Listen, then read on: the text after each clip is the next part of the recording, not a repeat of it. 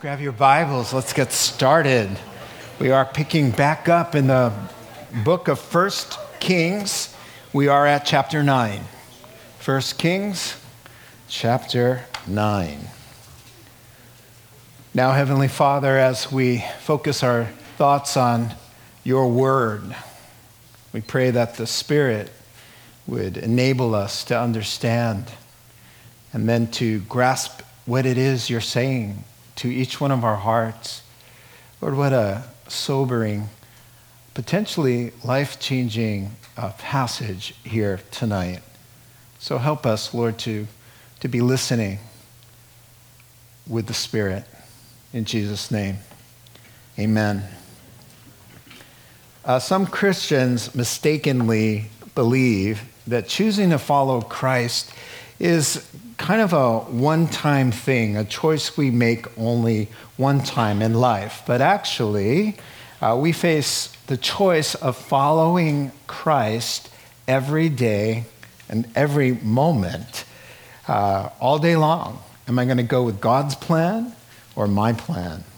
Uh, in all of our daily transactions, all day long, are we going to respond with our natural inclination or are we going to respond in the Holy Spirit or according to the scriptures? Am I going to forgive or am I going to choose not to and hold a grudge? Am I going to choose to stand up and kind of put myself in an in a uncomfortable situation for the truth or am I going to hold back? Am I going to resist temptation or resist the devil or am I going to give in? Am I going to walk by faith or am I going to just walk by sight? Every day, moment by moment. Yeah, I mean, we come to Christ once when we ultimately give Him our lives. But after that salvation experience, our blessing, our reward in the life to come, all comes down to day to day choices to choose to follow every single moment of our Christian life. So here in 1 Kings chapter 9, God must, in a dramatic way, remind King Solomon, who is said to be the wisest man that ever lived, he has to remind him uh, that walking with God and experiencing God's blessing is all about making daily choices, even after 20 years. So here in 1 Kings 9, Solomon has been reigning for 20 years, and he's had two massive building projects. Seven years with the temple, 13 years on his own palace complex, all the buildings and what have you. Uh, building this magnificent temple for the Lord with the supernatural glory. You'll, re- you'll recall last time uh, there was a dedication, there was supernatural appearance of the Lord filling the temple. And even after all of that, now the Lord has to come to Solomon and say, You need to keep choosing to love and obey. You need to keep choosing to love and to be faithful to me if you want to see my best. Verses 1 through 9. When Solomon had finished building the temple of the Lord and the royal palace, and he and had achieved all he had desired to do, the Lord appeared to him a second time as he appeared to him at Gibeon. That was in chapter 3. The Lord said to him, I have heard the prayer and plea you have made before me. I have consecrated this temple which you have built by putting my name there forever. My eyes and my heart will always be there. Now, as for you, if you walk before me in integrity of heart and uprightness, as David your father did, and do all I command and observe my decrees and laws, I will establish your royal throne over Israel forever, as I promised David your father when I said, You shall never fail to have a man on the throne of Israel. But if you, and that word you there is plural, so he's you and Israel, or your sons turn away from me and do not observe the commands and decrees I have given you, and go off to serve other gods and worship them, them, then I will cut off Israel from the land I have given them and will reject this temple I have consecrated for my name. Israel will then become a byword or a joke and an object of ridicule among all peoples. And though this temple is now imposing, all who pass by will be appalled and will scoff and say, Why has the Lord done such a thing to this land and to this temple? People will answer, Because they have forsaken the Lord their God, who brought their fathers up out of Egypt, and have embraced other gods, worshiping and serving them. That is why the Lord brought all this disaster on them. Alrighty, so if you're taking notes, uh, the first point will be the Lord appears to Solomon now for a second time. Now, Solomon has reigned, uh, will reign for 40 years.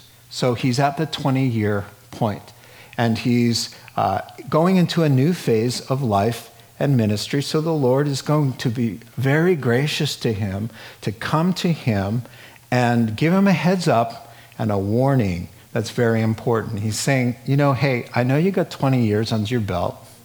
I know you're Solomon, the wisest man on the face of the planet. I know there's nobody like you in the whole earth because of my own favor toward you. But I do have a word for you. Obey me. Choose me. Keep choosing. Keep choosing me. Now, success really can test a person's soul. Um, really, an accomplishment or achievements often precede a spiritual downfall. Now, what do I mean by that? Well, uh, G. Campbell Morgan put it really best. It was the hour when the accomplishment of work means the relaxation of effort. That is always a perilous hour, and the greater the work done, the graver the peril.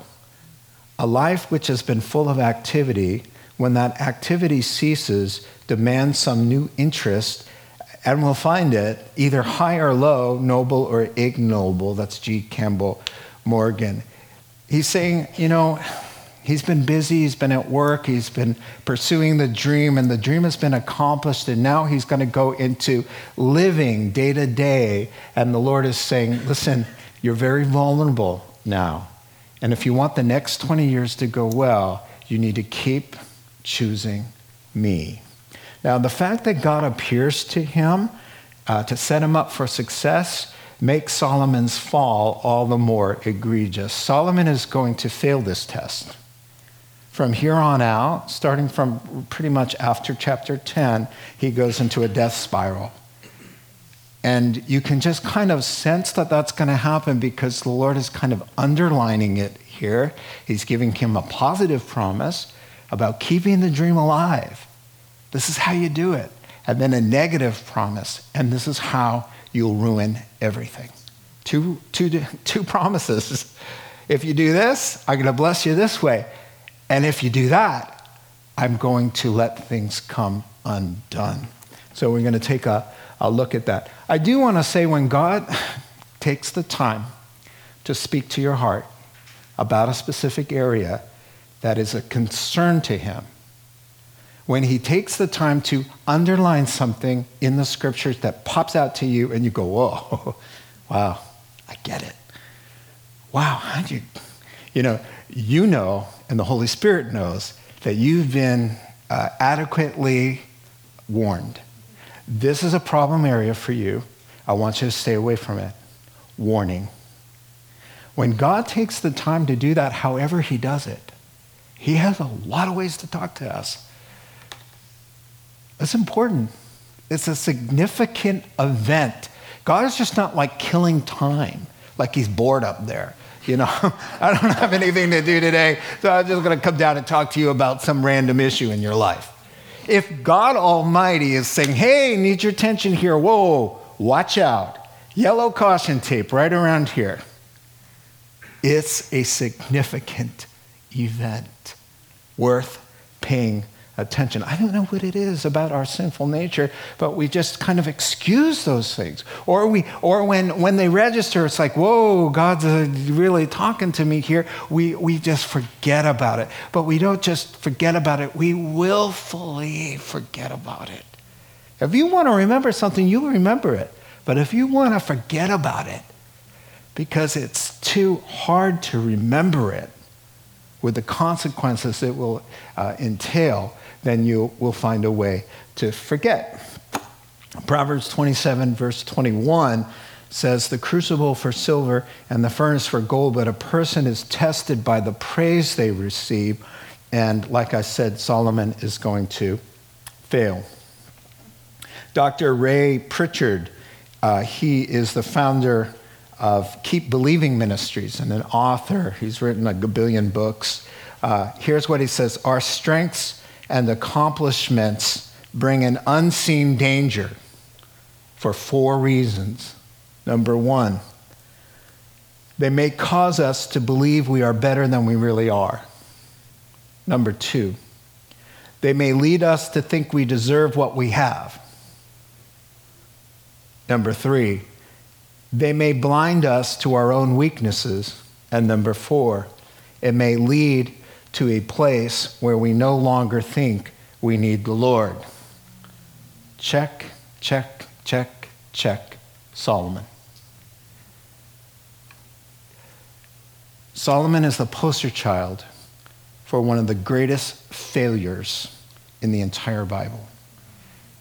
He was a great man and did great things, but failure to reach your God given potential the potential here is saying, if you do this, man alive, I mean, I'll establish you and your lineage and your, your heirs and all of this. When the gap is huge between uh, what you have become because of your unfaithfulness and where God wanted you to be with his gifts and callings, when there's a big significant gap like that, I don't care what you've done in the past, you have failed and Solomon is going to fail. Okay, to the text, God knows uh, Solomon's in a vulnerable place, so he puts it first in a positive promise. Here's how to keep this dream alive, verses 4 and 5. And then he'll go to a negative promise. Here's how to ruin everything, verses 6 through 9. Now, the amazing thing to me is to keep the dream alive and to keep yourself from massive ruin it's not rocket science. It's not hard. You know what he's going to end up really saying? He said, I love you. Will you love me back? Love me back. Just love me back and you'll be safe. You'll fulfill everything if you just love me back after all that I've done for you. Just love me back, please, for your own good because he wants to bless us. So, first, he says, uh, first of all, I've heard your, your prayer, and yes, and amen to the prayer about the temple. I love the place. I, I mean, any place where there's going to be the blood of the lamb and water that cleanses and incense that goes up from the coals of the fire where the blood drips down, the altar of incense going up into the, the, the fragrance there of heaven, which just speaks of Christ. Of course, I'm going to answer the prayers. Of course, I'm going to meet you in this place. Of course, this place is going to be a hallowed place, a holy place.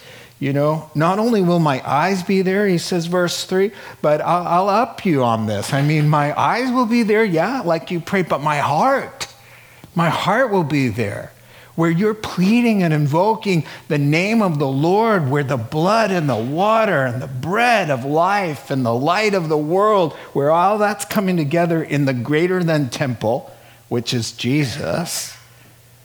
2 Corinthians chapter 1 verse 20 says, "For no matter how many promises God has made, they are yes in Christ, and so through him the amen is spoken by us to the glory of God. So he's saying, Of course, I've heard your prayer.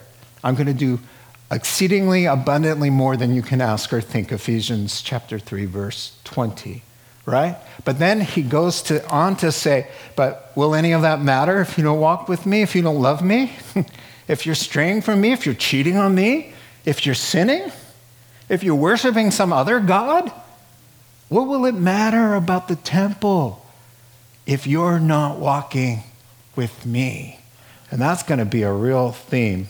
And in Jesus, you know, you might look at the, the promise about the temple and say, Boy, I wish I had that kind of promise. You do.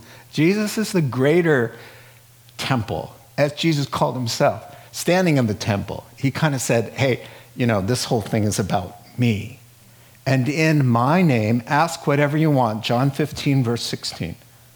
Ask in my name anything the Father will give it to you. That's a real mysterious thing. It's a promise nonetheless. And so we have that in Jesus the blood, the water, the washing, the, the bread, the, everything about that temple scene, the abiding presence of God, the abundant mercy. 24 7, ask what you will in my name, and the Father will give it, but none of it will matter a, a hair if you're not walking with me. If you're doing your own thing, how will you enjoy my blessing? So he says, number one, here's the positive thing. He says, walk before me. Now, now when, when the Bible uses the word walk, even in Hebrew, it means to live. Live before me. What an interesting phrase. Would you just live before me? In other words, he's saying, not part of your life, but live your whole life in the conscious awareness that I am the whole deal with you, that I'm the lover of your soul. I'm in your thoughts. I'm in your kitchen. I'm in your bedroom. I'm at work. I'm on the way to school. I'm in the car. I'm in your downtime. I'm in your busy time. Would you just walk before me? In all your ways, acknowledge me. In all your ways, not just a little pocket or corner or uh, of your life. Walk before me, all right? And then he says, in integrity of heart. And the word there is wholehearted devotion like your father David. Well, this was a relief for me to read, like your father David. Oh, phew. he's not asking for something Solomon can't give, and he's not asking ever for a Christian, uh, for something a Christian cannot give. David passionately loved God, but he had a lot of failures. So he's saying, Could you just love me? Just love me like your dad loved me. Your dad just loved me. He, he blew it a lot and in serious ways, but the overall bent of his life was a passion for me. Look at the Psalms. This guy was in love with me. That's all he ever thought about. Sing to the Lord, sing to the Lord, for he is good. His love endures forever. He just loved me. Is it that hard to love me? What an offense to somebody when you love them more than they love you back. And after you've given so much to them and they don't love you, God is saying, is, Am I that hard to love? Seriously, am I that hard to be with every day? I made you, I love you, I bless you, I died for you. I, I go to prepare a place for you. I protect you from the evil one. I give you everything you need. I open my hand and satisfy the longings of every living thing. Is it that hard to love me and not go serving some other god or goddess? Seriously? You guys are quiet. you do know I, I'm hearing the sermon as well. Sometimes I listen to them. It's hard, but I listen to them. All right, not sinless uh, perfection. So here's the negative. So, oh, by the way, that word that uh, I'll establish you, uh, and, and, then he says, if you walk in uprightness, the word in Hebrew, I love it, is straight. If you shoot straight with me, he's saying, if you please don't play games with me, don't go crooked on me, don't, don't play games with me. That's not, I won't bless that. Doesn't like it. Now, put in a negative way, six through nine, if you're half hearted, if you reserve for yourself your little area that I'm not allowed in, uh, your little love interest, whatever that is, if you turn from me or go crooked on me, you, plural, and Israel will be cut off from the land. Verse 7. Now, that means you'll be unable to enjoy the inheritance. What, what I gave you to enjoy, a land full of milk and honey overflowing, right? Uh, you may always be my people, but you're not getting the, the, the milk and the honey. All right? That's not how the deal works. The deal isn't let uh, you just come to me and have faith in me, and then I'm supposed to just lavish upon you a life filled, flowing with milk and honey, and you could live however you want. That doesn't work. Uh, you may not earn your salvation, but if you want to enjoy your salvation, you will cooperate with me. Now, uh, uh, one quote here that I enjoyed you don't get to enjoy the promise uh, when you continually spurn the promise giver. Now, sadly, when he says, you know what, I'll just take you out of the promised land, I put you in it, I, I gave it to you, I'll take it away. Really easy. All right? We're not talking about salvation. Let's establish it. You don't earn that. You receive it, it's a done deal. We're talking about enjoying your inheritance, being who God has uh, made you to be right? And so sadly, uh, the northern 10 tribes in 722 BC, Assyria comes in and takes them out, all of them, takes them away to Turkey, Iraq, and some parts of Syria. That's Assyria, right? And then the, the, the, the southern two tribes held out for a couple hundred more years. So, around in 586 BC, uh, King Nebuchadnezzar comes in for the bottom two, for the southern two tribes, and takes them out of the land. Now you have no Jews in Israel. Why? He wouldn't listen. They wouldn't listen. So he says, You, you don't get the land flowing with milk and honey, and give me rude gestures. Do you know what I'm saying? You don't get to do that. So he takes them away. Now, when they cry for 70 years or so, the Lord feels sorry for them and says, Okay, I'll bring you back. All right? But then uh, he says, Listen, uh, don't forget about the temple. Because the temple will be destroyed. Not only will you not have the land, but you won't get the temple as well. So uh, they're all excited about this temple, right? But it gets destroyed that second time in 586 BC by Nebuchadnezzar. Uh, the Lord allows them to rebuild it when they come back, and then Herod maxes the place out and it looks beautiful so much so that matthew 24 the disciples peter james and john say hey jesus take a look at this building. Look at the stones. It was a sight to behold. And the lord said oh not one of these stones is going to be placed on top, but they'll all be leveled and destroyed. Why? God's whole point to Solomon is what good is a temple or a worship center or a profession of faith when you're not walking with God? What's the point? You don't even need this. So, since you won't walk with me, I'm going to take away the temple and level it. Yeah. Why should anybody be upset about it? When you're not walking with God, you know what he said in Matthew 15 about the Pharisees? He goes, Isaiah was so right when he prophesied about you guys. These people honor me with their lips, but their hearts are a million miles from me. Isaiah 29 and verse 13. I threw in the million miles part, but it was far, so I put in a million miles. In fact, when the Lord starts thinking about the temple and all the practices going on there with their hearts far away, so they're living to- like to- total pagans for many, many, many years, right? And they're coming to doing their thing at that temple. Here's what he says in Isaiah, paraphrased, chapter 1. I can't stand your worship services. They are detestable and I'm weary of bearing them. Your sacrifices at the temple don't mean a thing to me when your heart is far from me.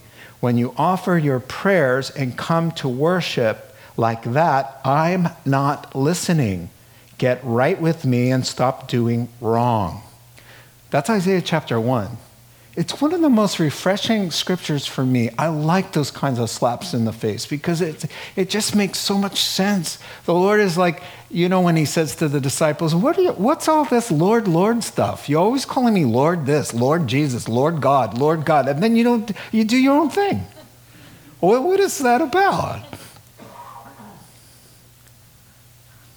We condemn ourselves uh, if we're not going to live up to the first word of our prayer, Lord Jesus.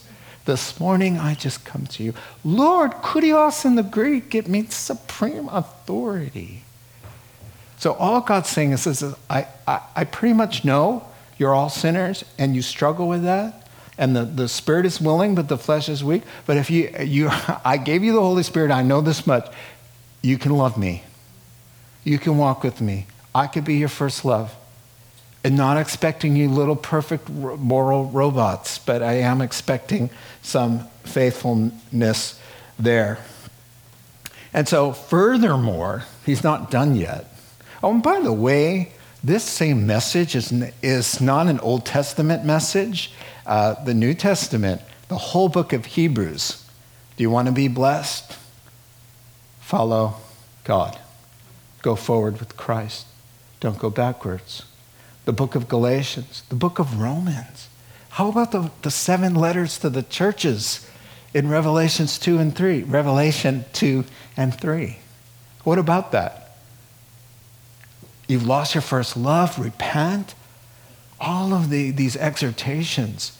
It's not just an Old Testament thing walk with me and be blessed, turn from me and come undone. That's not an Old Testament message, it's a New Testament message. Amen? I know. We're all thinking. so, furthermore, he says, and by the way, as you and your work comes undone in your unfaithfulness, your so called Christian life will become a joke, and all that effort and work up to that point will mean nothing. Everyone will roll their eyes and mock. Oh, yes, praise the Lord, praise the Lord. Now look at them. Hebrews, uh, Hebrews, in the Hebrew, verse 8 says, Everyone will pass by and look at your unraveled life and hiss. It says, King James has hiss because it really is hiss. They will mock, they will ridicule you. Now, we see this all the time.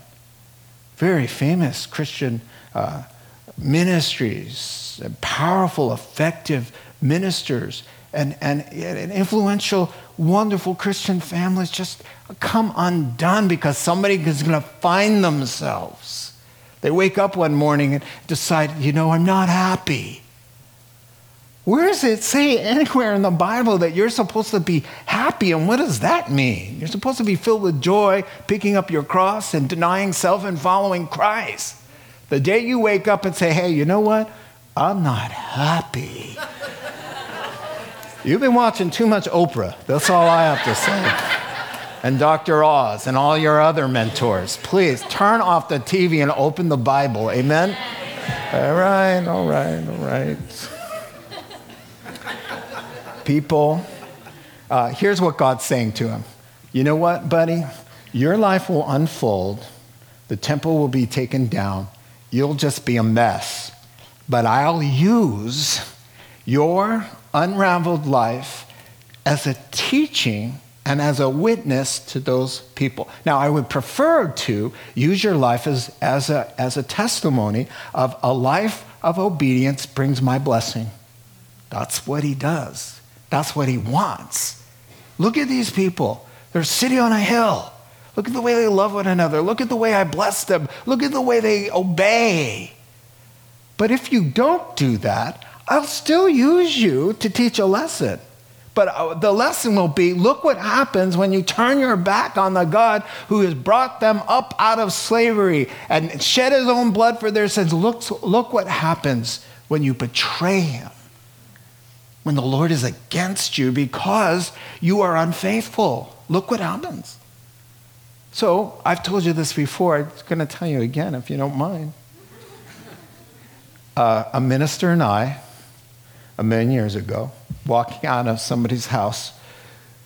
The wife caught him cheating on her. And we got called in to referee. Oh, my word. I don't have words to explain the grief, the, the horror, the screaming, the chaos, the babies in the background, the kids, the fear, the grief. I, I can't describe it to you. And as I walked out, it was either I said it or the other guy said it. But one of us said, Remind me not to be unfaithful to my wife. And the other one said, Yeah, yeah, right? Just, I know, right? It just like, we don't ever need to read, Thou shalt do anything. We, you know, I just lived through this vicariously and saw the fruit of pornography, of letting your thoughts go, of playing the game with God, of isolating a little corner where you just go and you, you know subtly go down this road, and then boom, you've committed adultery, and bam, your life really pretty much over, pretty much destroyed in a lot of ways. And everybody who knew about it could say, that's what happens when you click on porn. That's where it goes, right there. But I wish I could just give that video. I wish I could give that video where people come into my office and go, hey, I got a video clip for you. It's about three to five minutes long. I just want you to watch this and just play it. The wife, the shaking, the, uh, and the husband. That's what the Lord's trying to do for Solomon, but it falls short. Uh, it, not on the Lord's part, but because Solomon uh, has decided he's just going to let it go in one ear and out the other. And you know, after all, it's Solomon coming, I got the favor of the Lord, man. I'm covered. You know, I've seen the grace of God. The grace of God is way bigger than you could ever imagine. So I'm going to take advantage of it. Galatians chapter 6, verse 7. God is not mocked. You will reap what you sow. If you sow to your sinful nature, from that nature you shall reap destruction. That's a promise. It's a promise. Conversely, if you sow to the Spirit, from that nature you shall reap life and peace. Oh, do it God's way. Do it God's way and be blessed. So, uh, when the Lord comes to you and warns you about an area of your life that needs attention, uh, give heed. Amen? Let's go a little bit further here 10 through 14. So we've, we've had an important vision from the Lord and now a shady business deal uh, with his partner Hiram. At the end of 20 years, during which Solomon built these two buildings, the temple of the Lord and the royal palace, King Solomon gave 20 towns in Galilee to Hiram, king of Tyre, because Hiram had supplied him with all the cedar and pine and gold he wanted. But when Hiram went from Tyre to see the towns that Solomon had given him, he was not pleased with them. Um, what kind of towns are these you've given me, my brother? He asked. And he called them the land of Kabul, which means good for nothing, a name they have to this day. Now, Hiram had said to the king, uh, had sent to the king 120 talents of gold, 9,000 pounds of gold. All right, so what's happening here? Well, Hiram is a significant character in this whole story because he's the king, the, the Gentile king of Tyre, which was Lebanon, modern day Lebanon. Uh, the temple did not get built without Hiram's help, if you recall. Uh, Hiram there was friends with David, Solomon's father, and then continued a treaty with Solomon himself. And uh, Hiram becomes business partner with King Solomon. And they have an arrangement. You remember back in the day, he says, Hey, uh, I could really use your cedar and a lot of your guys' help. He says, No problem. Loved your dad, love you too, love Israel. We'll send what you need. Interesting, though, what's up here with the 4.5 tons of gold, which wasn't a part of the first contract? There's no mention of 20 towns or gold. So, so what's up with that? Well, commentators say that Solomon ran out of the gold that he had. So according to 1 Chronicles 22, he had enough gold for the temple. He wants gold for his palace, for his house. So what he says is, hey, kind of short on the gold. Could you send me some gold and I'll give you 20 towns? He mortgages part of the promised land to, to make himself rich. Oh, what about that vision from the Lord? And what was the Lord saying? Could you just love me? Is this something your dad would do? Is it uh, David in the promised land? Can you imagine David mortgaging off 20 towns to a pagan king? Well, uh, there are some missteps here. Uh, first of all, A, it's not your, it's not your it's not yours to give, Solomon. A. All right, there's some arrogance there, and there's some coveting a luxurious lifestyle. That's a problem. And then, B, by Hiram's own estimation, the towns were not worth uh, 50 million. All right? So I don't know what towns uh, he, he gave border uh, towns. I, it would be like saying, hey, you can have Hayfork and Weaverville and Weed, and I'll throw in Cotati. All right? You know, the guy would say, seriously, accordion festivals, you know, this I don't need, all right? I gave you 4.5 tons of gold and you give me Cotati. It's not going to work. Would David do that? That's not a David move. With his friends, oh, David, David's just the opposite. David, David's generous. David doesn't try to pull a shady deal on a pagan onlooker. That's not a loving thing to do.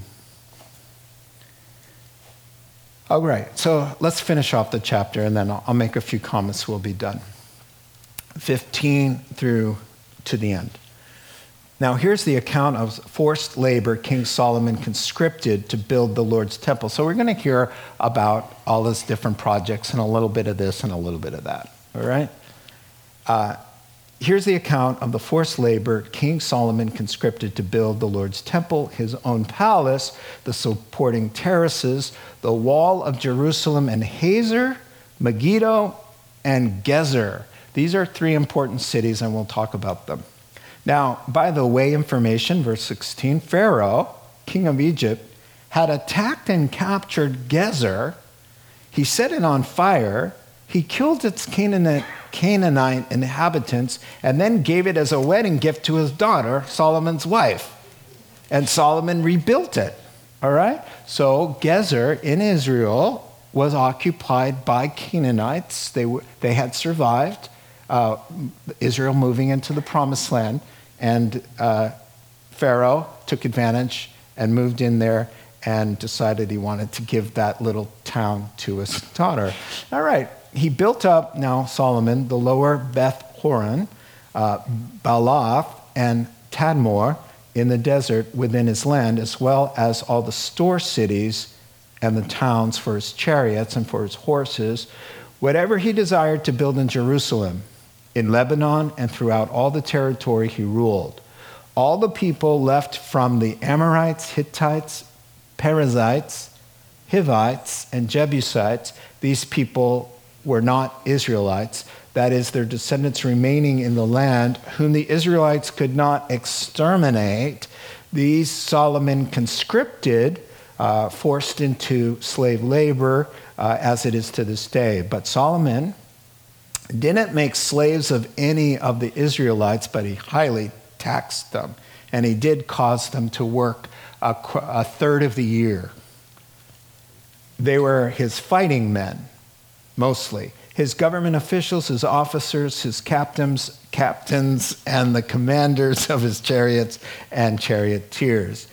Uh, they were also the chief officials in charge of Solomon's projects, 550 officials supervising the men who did the work.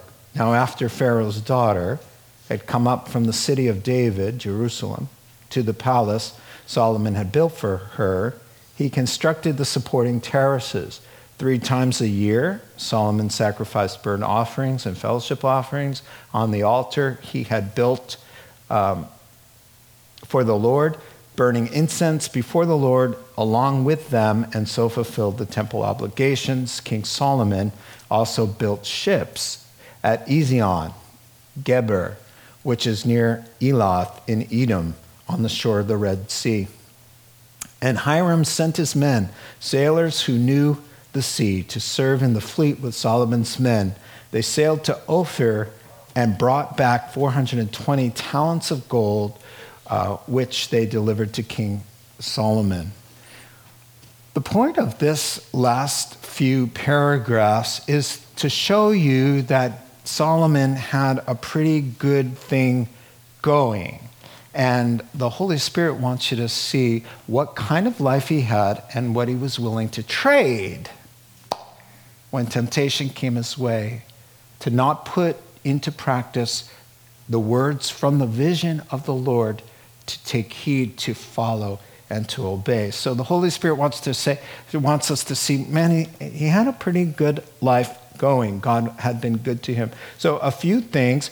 Uh, first of all, he said he had slave laborers who built three cities. So on, on top of Jerusalem, the temple and the palace complexes, there were three cities that were called royal store cities, and they were strategically placed throughout Israel. I have a picture of the mound there. The, it's, it's called Tel Megiddo. So, this is where we went. We went down into this city, this ancient ruins here. Uh, the, the plain in front of that is where Armageddon will take place. Now, the three tells, a tell in Hebrew is a hill. So Solomon made three royal store cities command centers uh, that are still there today. They're the oldest sites around. And so the second picture, you can see a little bit where we went. Uh, we went down into, there were stalls for horses and places for their feed and their chariots. And you, I mean, it's all right there still. And we'd go down into the cistern, just a, a, amazing. But that is Megiddo there. And so thank you for that picture. They, Hazor, Gezer, and Megiddo were just strategic cities that were all built by the slave uh, laborers. Now, the parenthetical note here is kind of interesting. One of those cities, the store cities, uh, was Gezer, and it was inhabited formerly by Canaanites. And Pharaoh said, "Those no good terrorists. They're no. We don't. Uh, we don't deal with them either down here in Egypt. I mean, God. God said they're evil. 400 years I dealt with them. He wanted to bring judgment on them, but Israel never got around to the folks at Gezer. but Pharaoh said, I'll do it. And Pharaoh came in and did what the Jews would not do, what Solomon would not do, what no Israelite could do. A pagan king did, and then said, Now that we have that settled, I'll give it to my son in law and my daughter for a wedding present. There you go. You know what the point there is? Kind of a slap against Solomon and saying, you know, it's kind of a pathetic thing when a godless person can outdo a believer in certain things. You know, you see it all the time. Somebody will say, hey, man, I wish that guy would get saved because he puts Christians to shame when it comes to fill in the blank compassion, forgiveness. I've heard non Christians on PBS stations talking about how they came into a, a place of forgiveness and inner healing and inner joy, and they don't know Jesus. And then I know Christians who can't get to that place of peace and love and joy and forgiveness. And so you have Pharaoh here coming in and saying, I can do it. I can take care of these guys. And so uh, he did. So, in sum, really, what's happening here is uh, the Bible's saying Solomon's got ample labor force, endless possibilities, verse 21. Verse 15, he's got magnificent store cities uh, and royal military outposts, so he's secure. All right? Uh, verse 29, he's got a royal navy, and it's manned by the Phoenicians, man. And they, the Jews were not sailors just like they're not cowboys. They, there are some things Jews just don't do. And they, and they did not, they did not go to sea. They just didn't do it. But boy, they could hire out, you know, and they, so he built ships and uh, they, they had a great navy. So he's set by the coast, he's secure. He's secure inland. This is what the point is.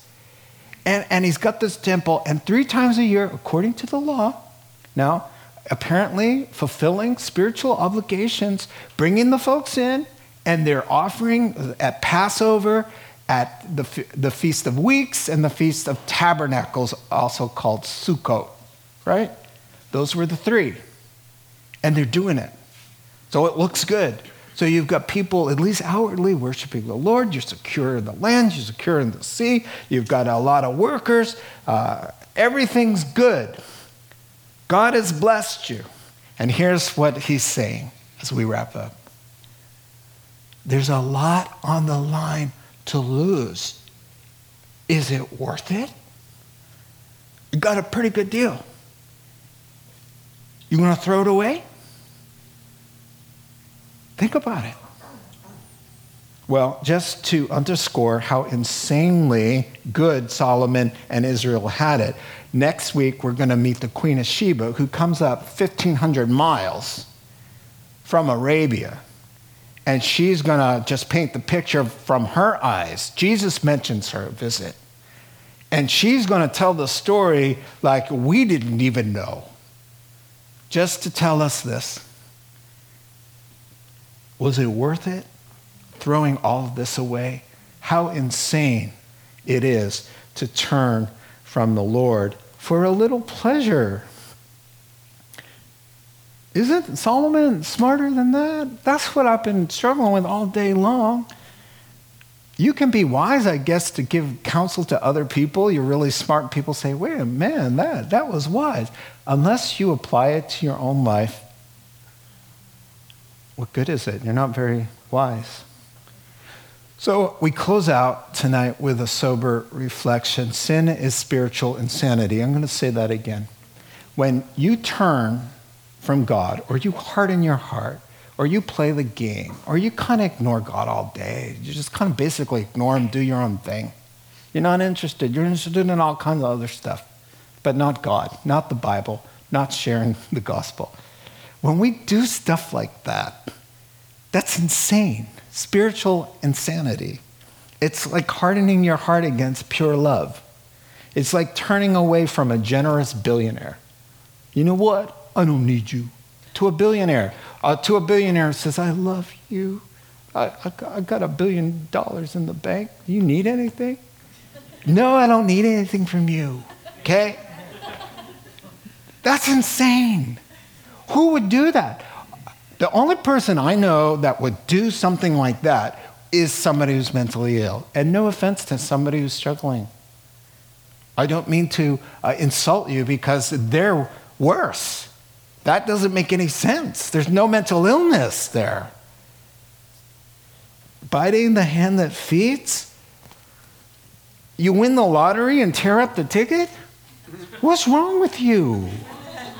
C.S. Lewis put it this way it would seem that our Lord finds our desires not too strong for him, but too weak. We are half hearted creatures fooling around with drink and sex and ambition when infinite joy is offered us. Like an ignorant child who wants to go on making mud pies in a slum because he cannot imagine what is meant by the offer of exotic vacation in tropical paradise. We settle for far too less, far too easily. The cure So I say, walk by the Spirit, and you will not gratify the desires of the sinful nature. So I just started typing questions to ask myself after I read all of this and was cogitating on it. So here are the, here are the questions I ask myself, all right? Where are my weaknesses and how am I guarding those areas? Because God said, hey, man, this is a problem area for you. This is a problem for you, Ross. Watch out, heads up. Do I know what they are? And am I doing something? Number two, am I working actively to deepen my faith and develop Christian character? Christian character doesn't happen just because you have a birthday. You know, you get another year older, but if you're going to have Christian character, you've worked at it all year long. Chris, Christian character doesn't just come with time. You have to have goals set. You have to have a determination you have to start thinking, I have trouble with anger. And when I see myself express myself in unbecoming ways of a Christian, I'm going to repent. I'm going to talk about it. I'm going to get some help. I'm going to go before God. And I just picked anger off the top of my head. Hey, I've got a problem with lust. I'm turning my head all the time. So now I'm going to stop turning my head. Holy Spirit, show me when I'm turning my head. I'm going to stop doing things like that. Hey, I've got a problem lying. I've got a problem cheating. I'm not very patient. Well, you think you, just because you had another birthday, you're going to be more patient. No. It's going to come through you looking at it, identifying it, making some spiritual goals, pleading before God. Am I paying attention to my inner life and thoughts? This is, immature Christians just do nothing of this. They just let it go all day long. Lies, worldly thinking, dumb things in their head over and over and over again. Take every thought captive, make it obey Christ. Whatever things are lovely and pure and noble and excellent and worthy of praise, let your mind dwell on these things, and then the God of peace shall be with you. Do I have a soft and tender heart toward the Lord? Uh, ask yourself. And don't just say, yeah, I do. Yeah, yes, yes, yes. if you're doing that, you've got problems. Just calm down. It's okay. Ask yourself this honestly. Just take a few minutes. These are important questions.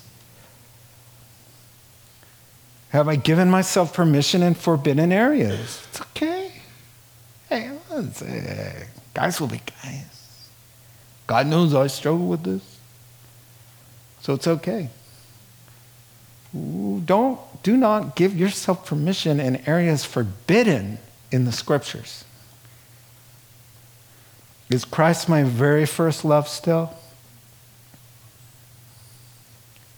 That's a hard one. Is he my first love? Do I consistently nourish my soul with prayer and the Word of God?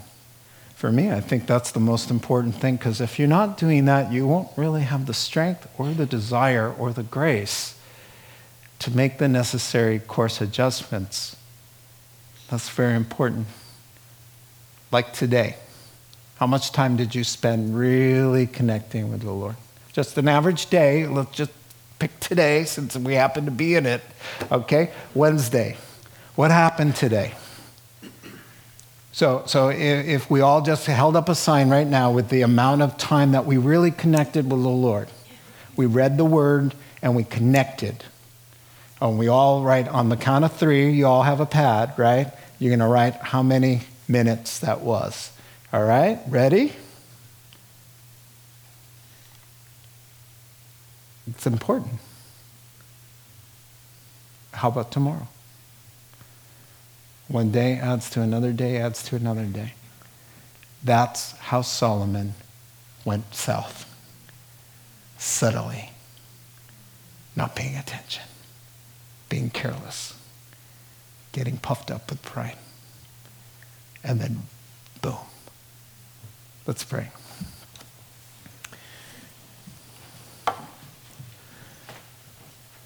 Father God, we We've been talking about some pretty serious things tonight.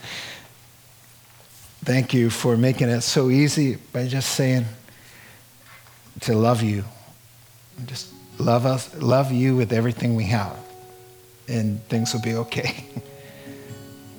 Help us not to overcomplicate things that, Lord, in these questions before us, just to, just to spend some time and asking you to make things right, to help us. Apart from you, we can do nothing anyway.